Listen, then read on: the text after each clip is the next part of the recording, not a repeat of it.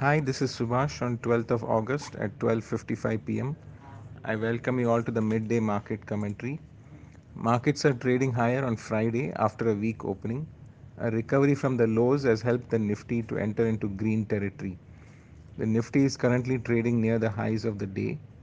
Overall market breadth is positive and broad market indices like Nifty Mid Cap is up by 0.72%, while the Nifty Small Cap is trading higher by 0.48%.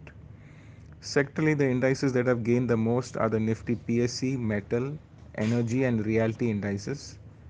Top losers are the Nifty IT, Pharma, and Media indices. Stock-wise, Bharat Forge, Tata Chemicals, IGL, and ONGC have moved up, while IPCA Lab, Divi's Lab, Apollo Hospital, and Mindtree have slipped into weakness till now. Asian markets have closed on a mixed note. The Nifty has moved higher today. Further upsides are likely once the immediate resistance of 17720 is taken out.